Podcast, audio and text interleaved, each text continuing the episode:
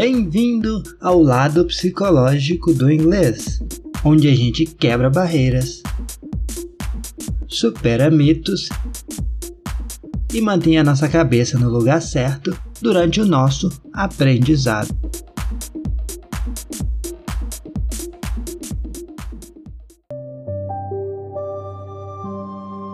Olá, meus amigos, tudo bom com vocês? Alessandro aqui e hoje é dia 12 de 1 de 2021. É, gente, já estamos quase lá no meio da semana. Pessoal, e hoje eu quero responder uma pergunta bem legal que me fizeram, que é o seguinte: a pessoa quer saber qual tipo de inglês ela deve estudar. Se é o inglês americano, britânico, canadense e enfim. E a resposta é o seguinte: depende muito do nível que você dá, do que, que você quer e dependendo, não vai fazer tanta diferença assim não. Porque vamos lá. Primeiro, se você está começando, se você ainda está no nível básico, não faz tanta diferença assim qual inglês você vai escolher, porque no início é praticamente tudo a mesma coisa, gente. Por mais que ah, tem a questão do, do sotaque, vai mudar alguma palavra ou outra, a base da língua é a mesma. Então, nesse começo, não, não faz muita diferença. As peculiaridades, a, a o que faz uma língua ser diferente da outra, as características que só uma tem em relação à outra, isso, você aprende quando você está mais avançado na língua, entendeu? Então, assim, é, no começo, isso não vai te incomodar em nada, você não vai começar pela exceção, né? Você não começa a ler um livro de trás para frente, você vai começar a ler da basezinha lá do início e aí é bem tranquilo. Agora, por que, que eu falo também que depende? Porque vamos supor, tem tudo a ver também com qual é o seu objetivo. Se você está aprendendo inglês porque você sabe que você vai morar, por exemplo, sei lá, na Inglaterra, então, poxa, é, isso já tem sua resposta, né?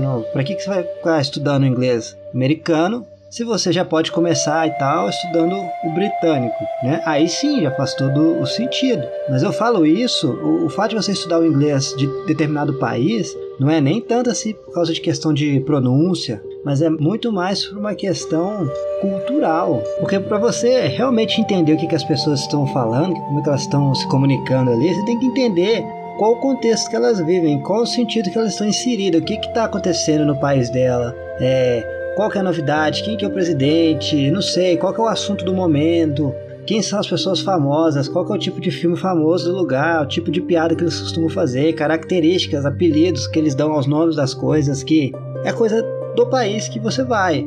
Agora, se o seu objetivo é aprender, mas não é questão de ir para um outro país, mas simplesmente realmente aprender inglês, seja lá qual for a sua necessidade, eu aconselho você a estudar o mais comum de todos, que é o inglês americano.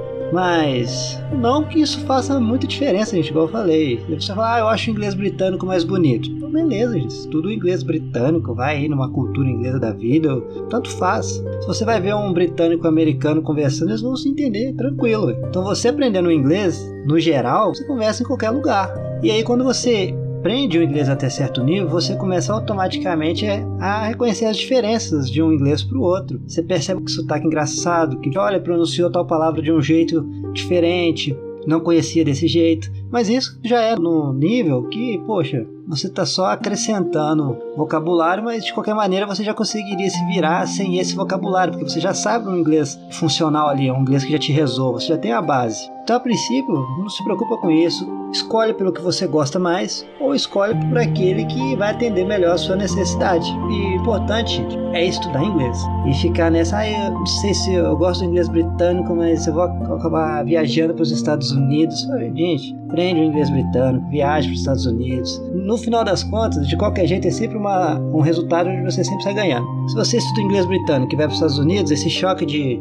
talvez de, de pronúncia, um vocabulário novo que você aprenda, tudo isso vai te agregar no final das contas, o inglês vai ser mais completo. E se você estuda inglês americano e vai para os Estados Unidos, você também vai evoluir bastante seu inglês lá, porque de uma certa forma você vai estar ali validando tudo aquilo que você aprendeu, tudo aquilo que você estudou antes de viajar. Então é sempre a situação de que você sai ganhando, você só sai perdendo se você ficar parado e não estudar, tá bom? E esse foi o nosso bate-papo de hoje, gente. É basicamente isso daí mesmo. Vamos estudar, independente de qual inglês você escolha. Vamos junto, que como sempre, no final você só tem a ganhar. E a satisfação é muito, muito, muito boa quando você está ali utilizando seu inglês você vê tudo aquilo que você passou, toda dificuldade para aprender, tá ali e tá valendo muito, muito a pena, beleza? E é isso aí. Não esquecem lá de baixar no e-book, tá lá na bio, o lado psicológico do inglês. Tenho certeza que também vai te ajudar bastante. Um abraço e até a próxima!